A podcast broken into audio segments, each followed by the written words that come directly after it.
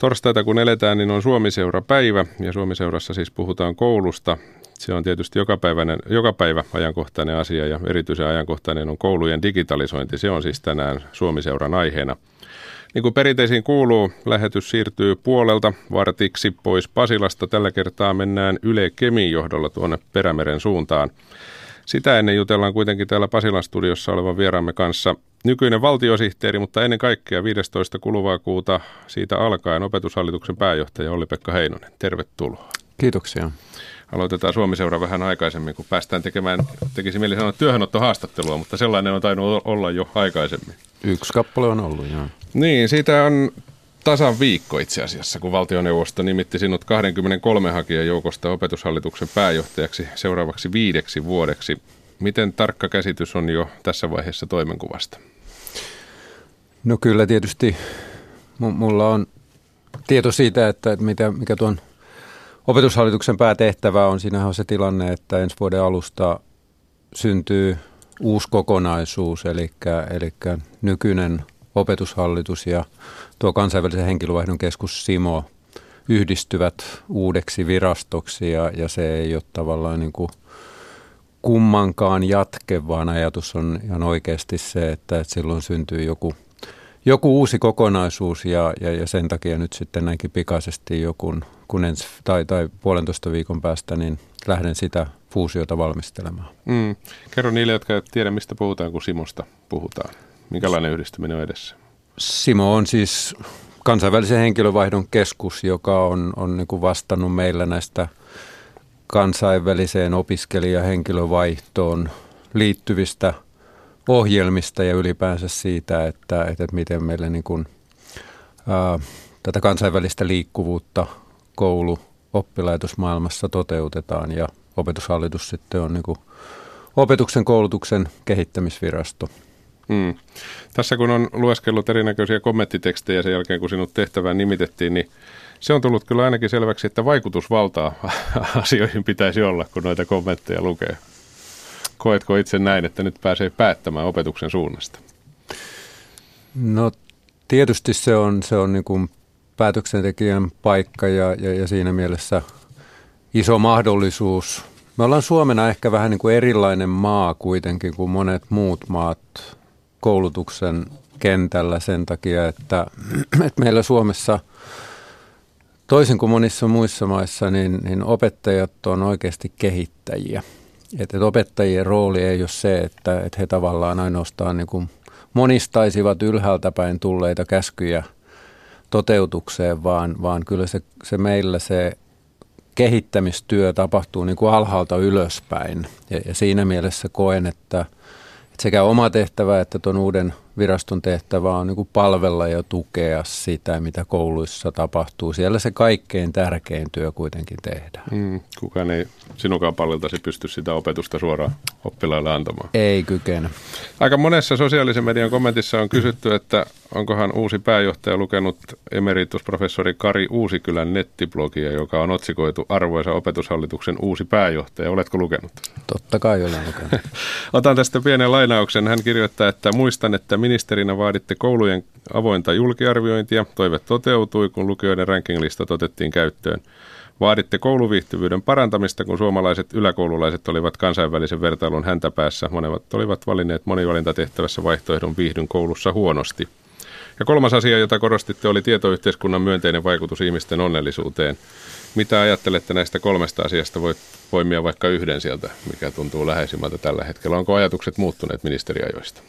No itse asiassa mun muistikuva tietystä asioista on vähän, vähän erilainen. erilainen että tota, mä muistan silloin jo kyllä useinkin puhuneeni siitä, että tämä viihtymis lähestymistapa on niin kuin siinä mielessä huono, että se vie niin kuin ajatukset tämmöiseen niin kuin viihteeseen ja, ja se mm. ei ole koulun tehtävä, vaan, vaan vaan mun mielestä paljon paljon parempi sana on se, että, että oppilaat vois kokea sen koulussa tehtävän työn merkitykselliseksi. Ja, ja, ja silloin, silloin he kokisivat sen, että, että he ymmärtäisivät, että miksi niitä asioita tehdään, kun koulussa tehdään. Ja, ja se, on, se on aika paljon eri, eri ulottuvuus kuin, kuin, kuin tuo viihtymisuulottuvuus on. Että myöskään tavallaan niin kuin tämän, tämän kysymyksen osalta tästä niin kuin vertailuista, niin, niin, niin mä en ole mikään niin kuin tämmöinen, tämmöinen niin kuin testauksen ystävä siinä mielessä, että, että mun mielestä Suomessa on taas toisin kuin monissa muissa toimittu ihan oikea, oikealla tavalla, eli että me, meille ei ole haettu tämmöistä niin kuin jatkuvaa oppilaiden muodollista testaamista kokein, vaan, vaan tota, hyvin paljon luotettu siihen, siihen niin kuin opettajien tekemään niin kuin jatkuvaan arviointiin ja kehitetty tätä itsearviointia ja, ja kyllä mä siihen suuntaan haluan asiaa ajatella jatkossakin. Mm. Koulutuksen rahaleikkaukset ovat tietysti se asia, mistä paljon puhutaan. Taustasi on kokoomuslainen, eli hallituspuolelta, jos näin haluaa tällä hetkellä sanoa. Eikö se ole vähän hankala paikka tulla pääjohtajaksi, kun leikataan koulutuksesta tavallaan jakamaan kurjuutta, jos se nyt niin haluaa muotoilla?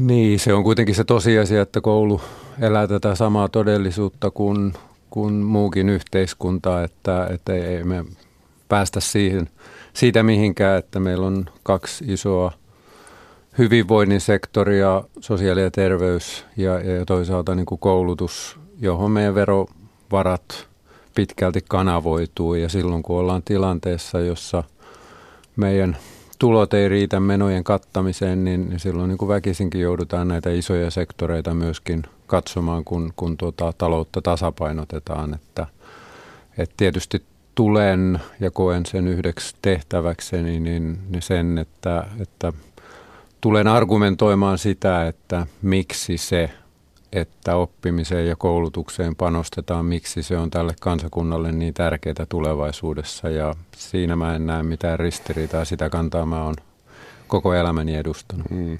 Ja näiden raha-asioiden lisäksi toinen asia, joka paljon koulussa puhuttaa, sen digihomman lisäksi, johon kohta mennään, on tietysti uusi opetussuunnitelma. Mitä siitä ajattelet, miten sen käyttöönotto on lähtenyt liikkeelle? No musta on hienoa, että, että nyt on, on käyty aika paljon myöskin julkista keskustelua siitä asiasta.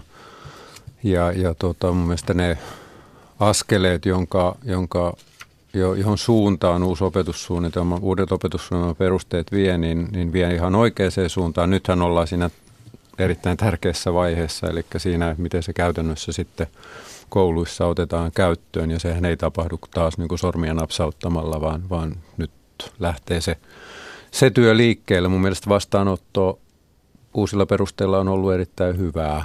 Ja, ja ehkä se kertoo siitä, että myöskin valmistelutyö on tapahtunut niin, että koulut ja opettajat on ollut vahvasti itse sitä mm. tekemässä. Että, että mun mielestä ää, hienoa, että, että tota, meillä tämmöinen kulttuuri Suomessa on vallalla. Niin, ensikokemukset ilmeisesti kuitenkin varovaisen positiivisia aika monelta Kyllä. taholta. No, mennään Olli-Pekka Heinonen seuraavaksi sitten tähän päivän epistolaan, jos niin sanotaan. Sanoit viime perjantaina Helsingin Sanomissa, että teknologiasta voi olla opetukselle jopa haittaa. Oletko siis kriittinen digivillityksen suhteen kouluissa? No mä oon sen, sen suhteen kriittinen, että, että niin kuin teknologialle annettaisiin itseisarvo. Että mua on niin kuin aina häirinnyt se, että, että on niin kuin esitetty se kysymys, että onko koulu valmis teknologialle – että se on musta niin väärinpäin esitetty kysymys, että musta pitäisi kysyä, että onko se teknologia valmis palvelemaan oppimisen ja opetuksen tarpeita. Ja, ja monilta osin ei ole ollut. Mm. Ja ihan oikeasti OECDn tietyt selvitykset näyttää, että oppimistuloksiin teknologian käyttöönotolla saattaa olla negatiivisia vaikutuksia. Ja kyllähän me tiedetään se ihan niin kuin omastakin arkielämästä, että, että tota, semmoinen ajatus, mihin nuo laitteet helposti vie, että yritetään tehdä monia asioita niin kuin samanaikaisesti, niin silloin ei oikein kykene keskittymään mihinkään. Ja oppimisessa loppujen lopuksi on kuitenkin kysymys nimenomaan keskittymisestä. Mm. Se ei ole mahdollista, jos et se keskity, että paljon puhuttu muodikas multitasking, niin, niin se on niin kuin kaiken oppimisen suurin vihollinen – ja, ja, ja sen takia tavallaan kun sitä teknologiaa mietitään myöskin kouluihin, niin sen pitäisi tapahtua niin, että se lähtee niistä oppijan tarpeista ja, ja palvelemaan sitä oppimista. Ja, ja tässäkin suhteessa on paljon hyvää kehitystä ja, ja, ja, ja on niin kuin paljon, pa, paljon hyvää tapahtumassa. Meillä Suomessahan oppikirjat perinteisesti on opettajien tekemiä.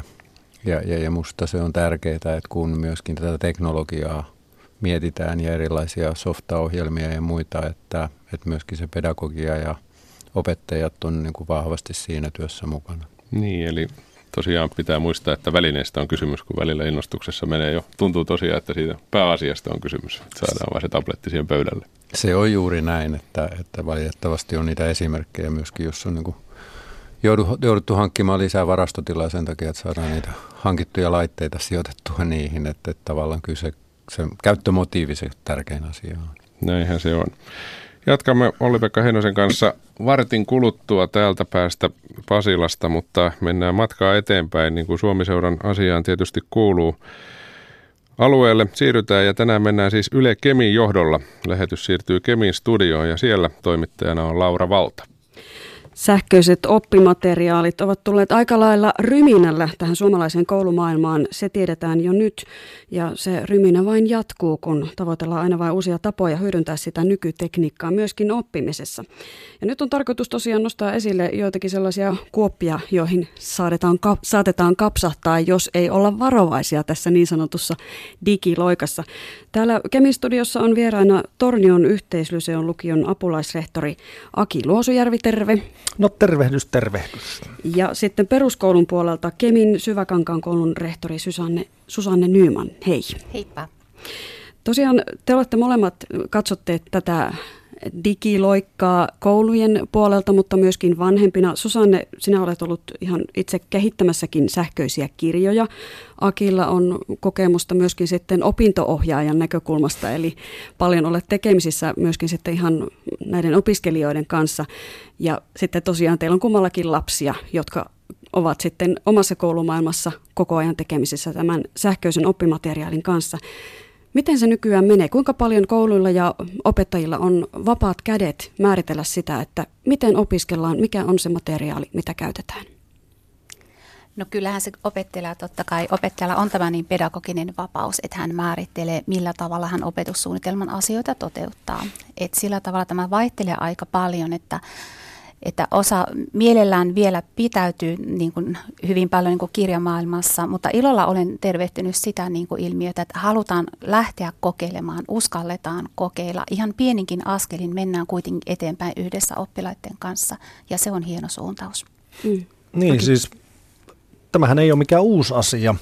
Mehän lähdettiin aikoinaan etälukiojuttuja kehittelemään jo aikoinaan ja sitä kautta varmasti sitten on ehkä sujuvaakin siirtyä – tällaisiin sähköisiin materiaaleihin. Se, että miten opettajat saa toteuttaa, niin sisällöthän meillä määrittelee opetussuunnitelma, mutta menetelmät sitten aika pitkälti, niin opettaja pystyy määrittelemään itse. Toki lukiossa sähköiset ylioppilaskokeet siellä hämöttää jokaisella edessä, niin se sitten myöskin määrittää sitä materiaalin käyttöä ja materiaalin valintaa ja totta kai sitten menetelmät.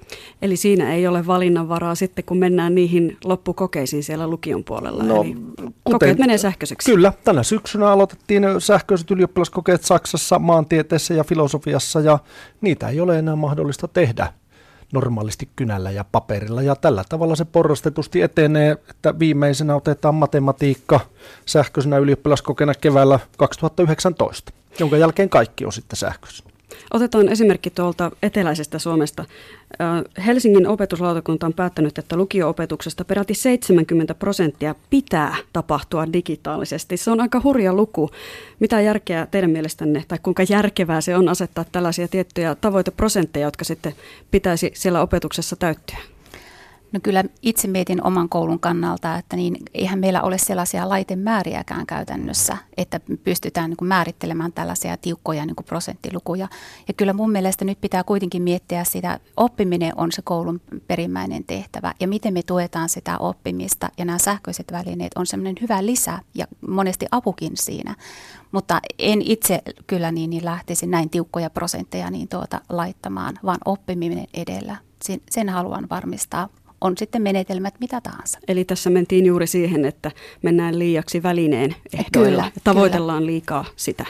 Joo, näin mm. on. Entä Aki, tiedän, että lukioissa mennään monesti vähän niin kuin etujonossa siinä mm. digitaalisessa kehityksessäkin. Eli kun kunnassa ryhdytään sitten miettimään, että mihin hankitaan digitaalisia laitteita, niin yleensä sitten ensimmäisenä ollaan lukiolle niitä hankintoja tekemässä. No totta kai me lukiolla ilolla tervehditään tällaista suuntaa. Kysymys ei ole siitä.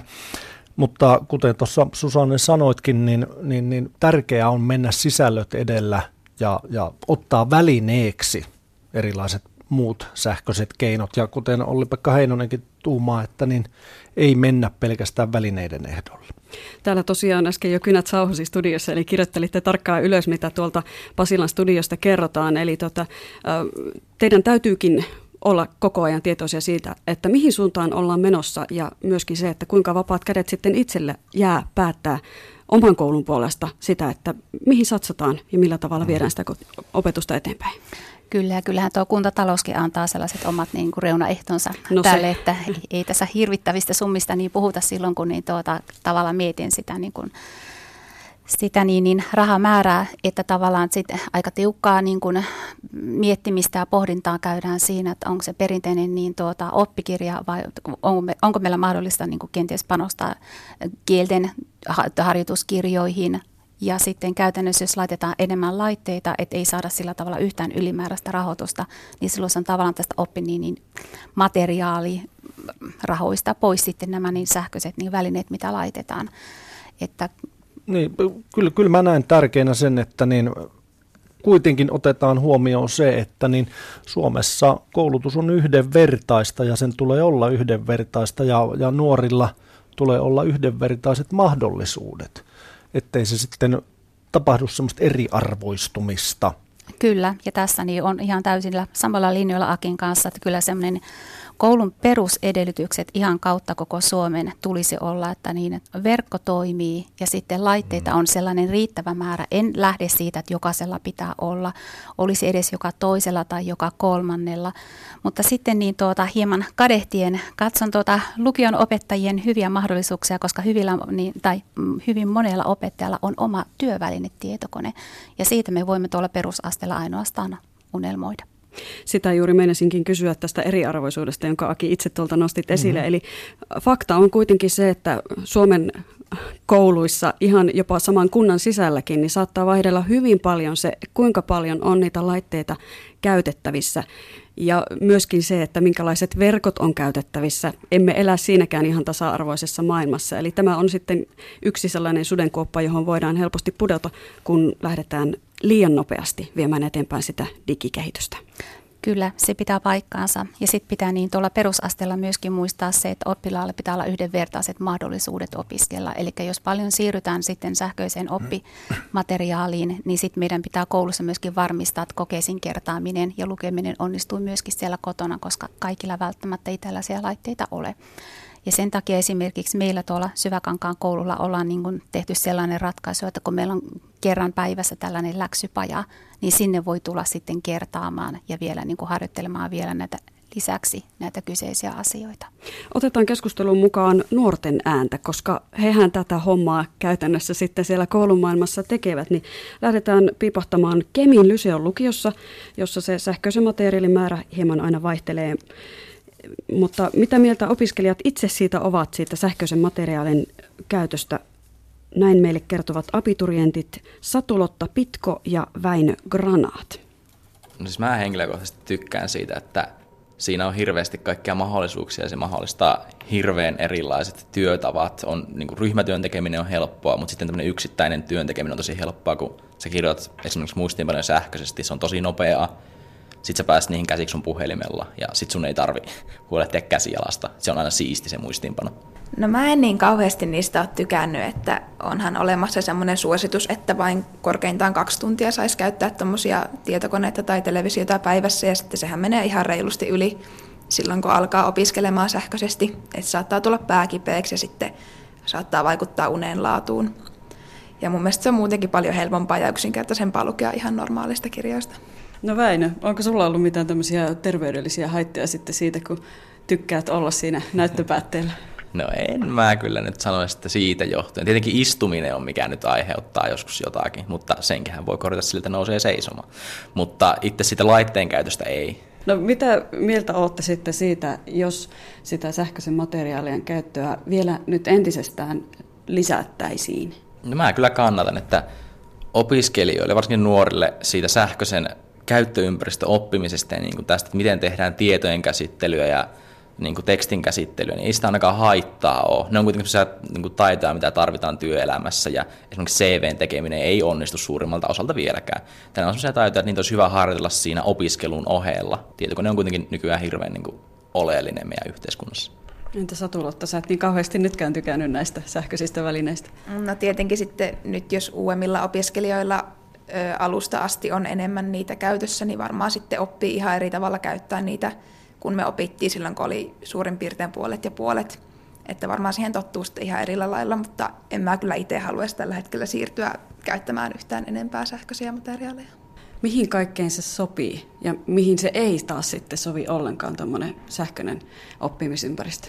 No just tuo ryhmätyön tekeminen, minkä Väinö sanoi, että se on tosi helppo sitten vaikka Google Driveissa jakaa niille ryhmätyön jäsenille, että se on ehkä siinä se hyvä puoli verrattuna noihin perinteisiin materiaaleihin. Entäs mihin se ei sitten sovi sun mielestä? No ehkä semmoisen pitkän tekstin lukemiseen, että jos koko kirja on siellä koneella ja sitten pitää vain alaspäin rullata eikä saa niin käännellä sivuja niin normaaleissa kirjoissa, niin se on hankalampaa. Entä vain?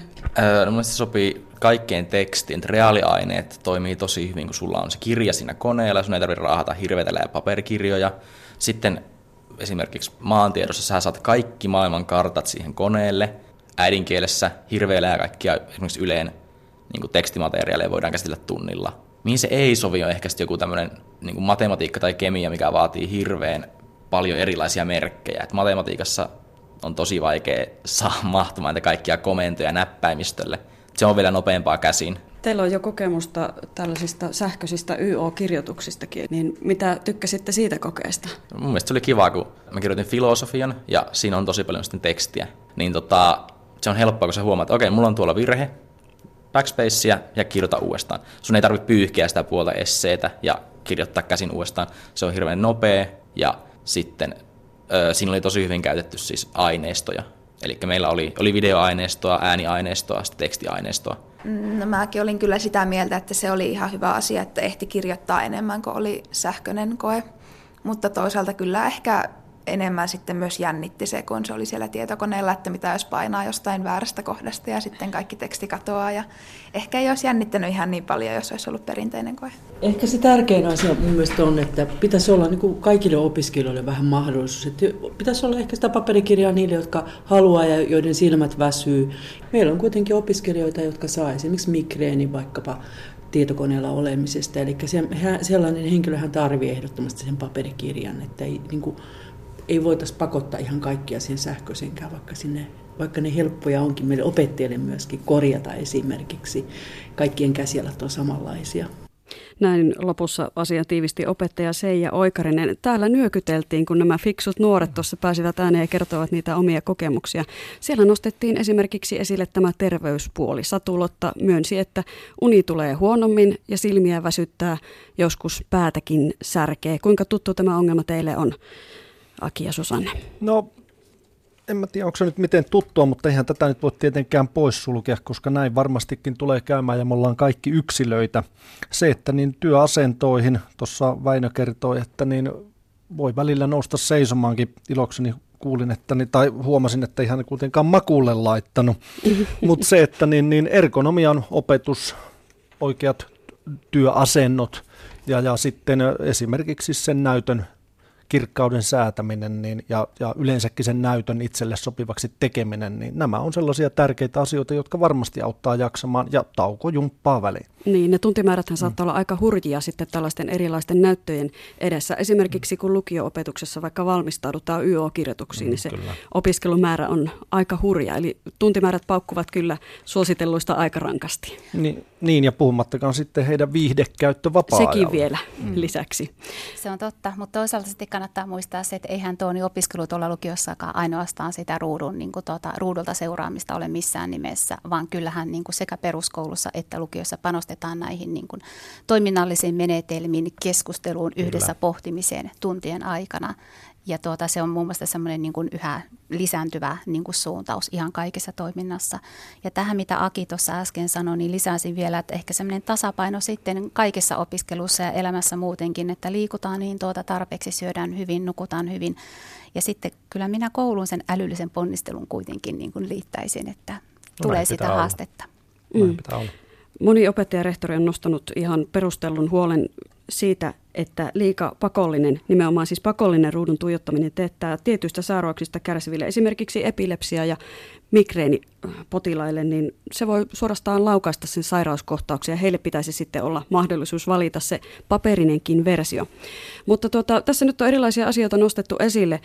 Aki Luosojärvi ja Susanne Nyman, minkälainen pallo me heitetään Pasilan studioon, jossa kohta tätä aihetta kommentoi Olli-Pekka Heinonen? Minun mielestäni eräs asia, joka on minua askarruttanut jo hyvinkin pitkään, on se, että niin toisella asteella sekä ammatillisella että lukiokoulutuksella on otettu jo uudet opetussuunnitelmat käyttöön ja ylioppilaskokeet sähköistetään – porrastetusti, kuten tuossa mainitsin, mutta uudet seitsemäsluokkalaiset ottavat uudet opetussuunnitelmat käyttöön vasta vuoden päästä. Tässä tulee mielestäni tämmöinen tietynlainen gappi tähän väliin, että oppivatko he ja ovatko he sitten valmiita ottamaan sähköisiä materiaaleja lukiossa ihan sähköistä ylioppilaskokeiden ylioppilaskokeita varten jo käyttöön silloin heti, heti syksystä. Eli edetään nopeasti, mutta tietyissä asioissa sitten jarrutellaan liikaa. Mm, kenties juuri näin. Mm, Susanne. No kyllä oikeastaan niin tuota, tiivistäisin sen, mitä haluan sanoa, niin että missään nimessä yhteiskuntaa ei tule sulkea pois koulusta, eli suuntaus on ihan mm. oikea. Mutta edelleen täällä niin, niin perusopetuksen puolella peräänkuulutan sitä toimivaa verkkoa ja yhdenvertaisuutta kautta maan, että päästään oppilaiden kanssa niin toteuttamaan ihan aidosti tätä uutta opetussuunnitelmaa. Näihin aiheisiin saa nyt sitten, saadaan vastauksia sieltä Pasilan studiosta. Olli-Pekka Heinosen kanssa sieltä jatkaa nyt Akilainen. Kiitoksia Laura Valta sinne Kemiin. Palataan Kemiin tuossa vielä 10 minuutin kuluttua ottamaan sieltä kommentit, mutta opetushallituksen pääjohtajana, pääjohtajana aloittava Olli-Pekka Heinonen, siinä tuli nyt ensinnäkin ihan suora kysymys. Paljon teit muistiinpanoja sitä ennen, mutta jos otetaan se kysymys nyt tuosta alta pois, mitä sanot tuohon huoleen seitsemäsluokkalaisista? Totta kai se on, se on niin kuin ihan, ihan hyvä kysymys, että miksi tämä aikataulu on, on niin kuin jaksotettu näin, että, että tota, se on tavallaan asia, johon en oikein osaa sillä ottaa kantaa, kun en ole siinä vaiheessa mm. ollut niin kuin mukana päätöksiä tekemässä, kun, kun tuota, tuota aikataulua on, on luotu, mutta, mutta tota, kyllähän tämä on niin kuin semmoinen asia, että kun mietitään sitä sähköisiä ylioppilaskirjoituksia, niin, niin sehän asettaa sen haasteen koko sille lukion opetuksen sisällöille ja oppimisen tavoille, että myöskin sitten sille peruskouluvaiheelle, että, että se on niin kuin sillä tavalla paljon isompi asia kuin pelkästään se sähköinen koe, koska silloin tavallaan Niin, se kaiken... vaikuttaa aika, aika pitkälti koko matkaa. Kyllä, juuri näin. No muuten teit tosiaan paljon muistiinpanoja. Minkälaisia asioita haluat nostaa tuosta keskustelusta, mikä jäi mieleen? No ei, musta tästä tuli ihan loistavia, loistavia näkemyksiä ja, ja, ja oli hauska kuulla tuosta läksypajasta esimerkiksi, että tämän tyyppinen ratkaisu on kehitetty, koska kyllähän tämä, tämä niin kuin tasa-arvon ö, lähtökohta, yhdenvertaisuus on, on erittäin iso asia, joka tietysti liittyy myöskin tähän niin kuin toimivaan verkkoon. Ja, ja sitten yksi asia, johon se liittyy myöskin, on niin kuin se, paitsi niin kuin se verkko- ja laitepuoli, niin sitten se, että miten niin kuin kaikilla opettajilla voisi olla myöskin valmiudet hyödyntää. Mm. Ja tässä suhteessahan nyt, nyt on tehty ratkaisuja, että, että tämmöinen niin kuin tutor-opettaja mahdollisuus kaikkiin kouluihin ollaan luomassa, eli ollaan niin kuin tuomassa resurssia – kaikkiin kouluihin, jotta opettajilla on mahdollisuudet perehtyä siihen, että miten sit niitä sähköisiä oppimateriaaleja ja sitä pedagogiikkaan kytkemistä kyetään tekemään. Et me tiedetään, että meillä on niin kuin paljon edelläkävijäkouluja, joissa ollaan niin kuin pitkällä, mutta nimenomaan tästä niin kuin oppilaiden tasa-arvoisen tilanteen näkökulmasta se, että kaikki koulut saadaan tähän kehitykseen mukaan, niin on äärimmäisen tärkeää. Niin tosiaan tuo opettajakysymys on mielenkiintoinen. erinomaisia opettajia valtakunta täynnä, jotka eivät välttämättä ole urallaan, sanotaan nyt vaikka parinkymmenen vuoden aikana hirveästi tietokonetta tarvinneet siihen työhön. Nyt se pitäisi hallita niin, että sitä pystyy opettamaan ja sillä, sillä pystyy opettamaan, sanotaan niin oikein päin.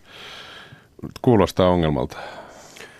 Joo, kyllä. Ja sen takia nimenomaan tätä, tätä tota, resurssia on haluttu näin kohdentaakin, että, että aika usein niin kuin puhutaan siitä, että, että pitäisi niin kuin niitä laitteita hankkia ja, ja tukea sitä, mutta kyllä mä näen niin kuin vielä tärkeämpänä sen, että, että ei mennä se laite edellä, vaan mennään tavallaan se niin kuin opettajan kyvykkyys ja, ja, ja mahdollisuus hyödyntää sitä ja sitten kytketään siihen osaamiseen sitten vasta niin kuin se sisältö ja laitepuoli. Mm. Niin, laitteesta puheen ollen tässä tullaan tietysti siihen tilanteeseen, että se laite pitää valita, mitä käytetään. No okei, on pitänyt valita myöskin, minkä kustantajan koulukirja otetaan käyttöön missäkin koulussa, mutta minkälainen tilanne tämä on? Markkinamiehet varmaan painavat päälle joka kunnassa, että mikä laite olisi hyvä. Onko tämä ongelma? No kyllä varmasti. E- ehkä tämäkin on vähän semmoinen asia, että, että, että on tämmöinen niin uuden, uuden elementin mukanaan tuoma haaste, että tietysti me tänä päivänä oppimateriaalien puolella niin kuin ne on yksityisten kustantajien kirjoja, joita kouluihin hankitaan ja, ja ne on lyijykyniä, joita, joita sinne ostetaan ja niin edelleen, että ei tämä sen kummempaa ole. Ehkä niin kuin se asia, jonka suhteen mun mielestä ää, niin kuin on viisasta olla tarkkana. Mä en ainakaan itse kauheasti innostu semmoisista ratkaisuista, että niin kuin laitepuolella lähettäisiin erikseen hankkimaan jotain sen tyyppisiä laitteita, jotka on vaan niin kuin kouluun suunniteltuja. Että kyllä mä mm. koen, että me ollaan niin kuin siinä tilanteessa, että tavallaan se yleinen – yleinen laitekanta, mitä, mitä nyt on kehittymässä digitaaliseen maailmaan, niin, niin, niin sieltä ne ratkaisut löydetään myöskin sit koulumaailman tarpeisiin. Sisällöt on toinen asia. Ne, ne on asioita, jotka on räätälöitävä sitten oppila- oppimisen tarpeista. Niin se on varmaan Suomen kaltaisessa yhteiskunnassa aika kaukainen ajatus, että ruvettaisiin antamaan ohjeita, minkälaisia laitteita, kenen valmistajalaitteita pitäisi kouluihin hankkia. No kyllä se on, että, että tiedän, että monessa maassa niin tehdään, mutta monessa maassa tietysti vielä päätetään keskitetysti, että mikä on se yksi historiankirja, jota kaikissa kouluissa opetetaan ja, ja, ja meille se on niin kuin täysin vieras ajatus. Mm. No tiedän, että moni tuolla Oli-Pekka Henonen radio ääressä miettii, että paljon hienoja laitteita ja vehkeitä, mutta kun eivät ne toimi siellä koulussa. Tästähän on paljon puhuttu siitä, että miten ne laitteet toimivat siitä verkosta nyt sitten puhumattakaan. Ollaanko meillä jo siinä tilanteessa, että tämä ei ole tasa-arvo-ongelma? No sanotaan niin, että ollaan me pidemmällä, pidemmällä ollaan kuin siinä vaiheessa, kun lähdettiin liikkeelle, että, että tota, kyllä tämä toimivuus ja verkon toimivuus on, on merkittävästi parantunut ja laitteiden myöskin tämmöinen käyttäjäystävällisyys on, on mennyt parempaan suuntaan. Se taisi olla nimenomaan tänään, kun, kun toi ylioppilastutkintolautakunta laittoi myöskin – tiedotteen siitä, että miten nuo ensimmäiset sähköiset ylioppilaskokeet ovat onnistuneet ja, ja noin 3000 kokeilasta sähköisesti on nyt sitten kirjoittanut ja, ja, ja pääsääntöisesti kokemukset ylioppilastutkintolautakunnan mukaan on olleet hyviä ja myöskin palaute on pääsääntöisesti ollut, ollut hyvää, että tämmöisiä mitä isoja niin kuin käyttöön, laitteisiin liittyviä ongelmia ei kuitenkaan näyttänyt tulleen vastaan. Mm. Se oli hyvä huomio, minkä sanoit tuossa, että se sähköinen ylioppilasko ei toki tietysti kaikilla oppilailla, kaikki eivät edes kirjoita ylioppilaaksi, mutta se vaikuttaa aika pitkältä matkalta. Oliko jo oikea aika lähteä siihen sähköiseen kokeeseen? Ollaanko niin pitkällä jo? No kyllä mä uskon, että ollaan, että, että me on, sitä on kuitenkin sitä keskustelua meillä käyty jo, jo niin kuin useita useita vuosia – ja, ja, ja siihen niin kuin valmistauduttu ja jotkut oli sitä mieltä, että me ollaan niin kuin ihan jälkijunassa tässä suhteessa ja nyt sitten mennään porrastaen, porrastaen niin, että, että tota, tämä vuosikymmenen loppuun mennessä sitten koko koe on, on sähköinen ja kattaa kaikki kirjoittajat, että, että tota, mä luulen, että jos olisi vielä lykätty tulevaisuuteen, niin, niin tota, mä, mä en usko, että niin kuin lukiolaiset itse olisivat olleet tyytyväisiä. Mm, eikä se välttämättä muutamassa vuodessa konkreettisesti niin paljon muutu se tilanne. Juuri näin. No Tässä nyt tullaan sitten aika usein siihen kysymykseen, niin kuin tässä on puhuttu, että välineestä puhutaan, ei itse tarkoituksesta. Nyt pitäisi jotenkin sitten määritellä, miten se välinearvo saadaan oikeaan käyttöön. Helsingin opetuslautakunta teki päätöksen, josta on paljon puhuttu. Se haluaa määrätä, että digilaitteet ovat mukana 70 prosentissa lukio-opetusta ja niin sanottua ilmiöpohjaista opetusta pitää olla 40 prosenttia, eli puhutaan siis kiintiöistä. Se kuulostaa, miten se nyt sanoisin, erikoiselta. Niin, mä ymmärsin niin, että tavallaan niin kuin Helsingin opetuslautakuntakin halusi vielä pohtia tätä, tätä tämän tyyppistä ehdotusta, että he ei niin kuin lopullista, lopullista tämmöistä ratkaisua ole käyn, tehneet, vaan halusivat myöskin koulujen ja opettajien kanssa jatkaa tätä, tätä keskustelua ja, ja se voi olla tietysti vähän tämmöinen turhan kaavamainen lähestymistapa, että, että silloin helposti tämmöisistä prosenttiluvuista tulee niin kuin itse tarkoituksia ja, ja, ja silloin sitten pyritään jotenkin vaan täyttämään se mm, prosentti. Ollaan sillä koneella, vaikka sitä mihinkään niin, tarvittaisi. Ju, juuri näin ja, ja, ja tota, mä en usko, että se on kenenkään, kenenkään intressissä, että musta ihan, ihan fiksua, että, että vielä harkitsivat sitä ratkaisua. Mm. Käydään tässä välissä vielä tuolla Kemin studiossa kysymässä, minkälaisia ajatuksia siellä on keskustelusta herännyt. Laura Valta. Täällä nyökytellään ja, ja raapustetaan paperin reunaan. Mitä sinne kirjasitte Aki Luusujärvi ja Susanne Nyyman? Minkälaisia ajatuksia heräsi näistä asioista, mitä no, nostettiin esille? No joo, mulla nousi tuota, niin ensimmäisenä esille tässä se, että kun kysymyksessä ei ole uusi asia, ja kuten tuossa Olli-Pekka Heinonenkin sanoi, että vuosia vuosia sitten ollaan jo tätä mietitty, löysin omista arkistoistani tällaisen leikkeen, jonka aikoinaan skannasin, että maaliskuussa 1995 jo presidentti Ahtisaari on käyttänyt tämmöisen viestintäpoliittisen puheenvuoron, jossa hän on nostanut esiin tietoverkot ja uuden teknologian, uuden jokamiehen ja naisen oikeuden. Ja muistanen ja tuosta vielä tarkistan, että Olli-Pekka Heinonen oli silloin, hän oli itse opetusministerinä silloin. Ja, ja Ahtisaari jatkaa, tietoverkkojen ulkopuolelle jäämistä voidaan pitemmällä aikavälillä verrata peruskoulun ulkopuolelle jäämiseen. Eli kyllä varmasti meidän täytyy ottaa nämä, nämä uudet asiat, tai olisi pitänyt ottaa jo käyttöön, mutta se, että niin millä tavalla, että aina pitää muistaa mennä sisällöt edellä, ei pelkästään se teknologia edellä. Eikä rynnätä sellaiseen, mihin ei olla valmiita esimerkiksi kautta koko Suomen. Entä Susanne? Täsmälleen näin. No tuota, tosiaan niin tämä tuutoropettajamalli on erittäin tervetullut, eli kiitos, se on hieno, hieno päätös ja kädenojennus tänne kentälle.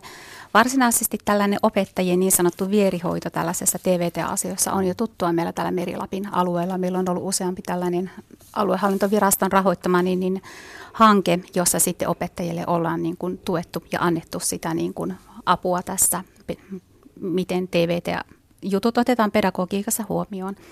No sitten tosiaan tämä laadukas sähköinen materiaali, niin kyllähän se opettajien tekemää edelleen onkin, mutta kannattaa muistaa, että se ei ole sillä tavalla stabiili tai kiinteä se materiaali, vaan kyllä niin opettaja voi edelleenkin muokata ja muovata sitä materiaalia omalle ryhmälleensä niin sopivaksi, että se on sellainen tärkeä asia että oikeastaan nyt niin tämän TVTn kautta niin tavallaan semmoinen niin oppilaiden yhteisöllisyys ja osaamisen tekeminen näkyväksi, niin näkisin sen myöskin hirvittävän tärkeänä ja se, että niin se näkyisi myöskin tuonne koteihin. Ja tämä luo sitten meidän oppilaille myöskin mahdollisuuksia verkostoitua ja vaikuttaa erilaisiin tuota asioihin. Ja monesti sitten saadaan mukaan tällaisia vähän niin kuin hiljaisempiakin niin tuota, kavereita sieltä tunnilta, että tuota, mahdollistetaan sen osallisuus tässä niin, niin yhteisessä tekemisessä. Että toiminnallisuus mun mielestä on tärkeää. Käytetään sitten kirjoja tai käytetään niin kuin näitä välineitä, mutta niin tuota, kun oppiminen pidetään keskiössä, niin silloin ollaan oikealla tiellä. Tiivistämmekö nyt tämän jotenkin sanomalla, että järkikäteen ja maltillisesti, mutta oikea suunta on kuitenkin? Kyllä, ja uskalletaan kokeilla ja tehdä virheitä ja oppia niistä. Kyllä, juuri näin, ja kultaisen keskiteen löytäminen sitä kautta sitten. Kyllä. Mm. Tällaisin sanoin päätämme täältä Kemin studiosta. Aki Laine, te pistätte siellä vielä sitten lopullisen sinetin tälle keskustelulle. Näin tehdään. Kiitoksia Kemiin. Laura Valta siellä toimittajana. Olli-Pekka Heinonen, tässä herää sellainen ajatus, kun kuuntelee tätä keskustelua, että aika yhtä mieltä loppujen lopuksi ollaan tästä kaikesta, mutta kyllähän se jos urheilussa valmentajan rooli on keskeinen, niin kyllä koulussa se opettajan rooli, koulun rehtorin rooli tietysti ensin ja sitten se opettajan rooli, se on aivan keskeinen siinä, miten näihin digiasioihinkin suhtaudutaan sitten loppujen lopuksi. Annetaan minkälaisia ohjeita tahansa. No, kyllä se näin on ja tavallaan minusta hyvin, hyvin nämä viestit Kemistä todistaa oikeaksi mitä, mitä alussa sanoin, että, että meillä niin opettajat ja kouluhenkilöstö on kehittäjiä perusluonteelta, että, että heillä on valmiudet hyvän koulutuksen kautta niin, niin ottaa asioita haltuun ja kantaa se vastuu itse asiassa siitä, että heillä on se valta. Ja, ja siinä mielessä nämä viestit on, on hienoja kuulla. Tykkäsin kovin paljon tuosta toiminnallisuuspainotuksesta ja myöskin tästä niin kuin yhteisöllisyysajatuksesta, oppimisesta niin kuin yhteisöllisenä ominaisuutena. Ja, ja, ja se on, se on niin kuin erittäin tärkeä ja myöskin tämä, tämä niin kuin kokeileminen, että se on niin kuin ainoa tapa löytää niitä toimivia ratkaisuja. Että kaikki asiat ei aina toimi, kun kokeillaan, mutta tota, sittenpähän tiedetään, että mikä ei toimi ja mikä toimii. Niin, jotain pitää joka tapauksessa yrittää. Olli-Pekka Heinonen, kiitoksia kovasti kun tulit vieraaksi ja menestystä alkavassa tehtävässä. Kiitoksia.